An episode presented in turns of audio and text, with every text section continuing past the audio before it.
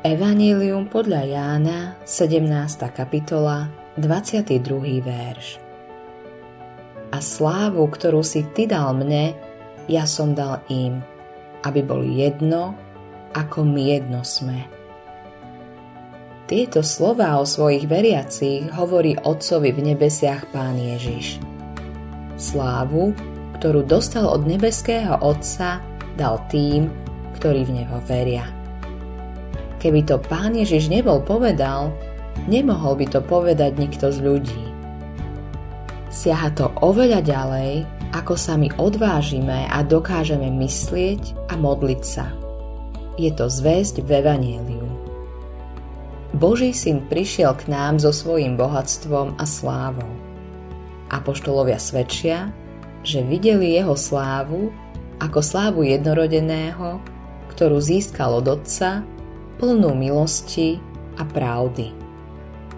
Veď znáte milosť nášho pána Ježiša Krista, že bohatý schudobnil pre nás, aby ste vy zbohatli jeho chudobou.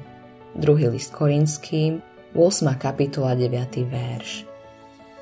Zobral na seba našu chudobu a dal nám svoju vlastnú slávu. Aj keď nedokážeme chápať túto slávu, môžeme ju vidieť na základe Božieho slova. Je to sláva jednorodeného Božieho Syna. Poprvé, je to dokonalé právo byť dieťaťom Božím. Po druhé, na detstvo nadvezuje dedičstvo. Sme dedičia rovnako ako Pán Ježiš. Spása nespočíva v tom, že Boh chce napraviť naše pôvodné detstvo v ňom pre ktoré sme boli stvorení, ale bolo zničené hriechom. Dostali sme nové detstvo. Byť kresťanom to znamená byť dieťaťom voči Bohu. To je vo vzťahu, v akom je sám Pán Ježiš Kristus.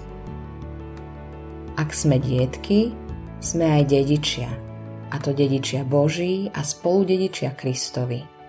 Ak s ním trpíme, aby sme s ním boli aj oslávení. List rímským 8. kapitola 17. verš. My, ktorí veríme v Pána Ježiša, sme toto všetko dostali. Ak v Neho ešte neveríš, môžeš vedieť, že v okamihu, keď sa k Nemu obrátiš, bude toto všetko aj tvoje.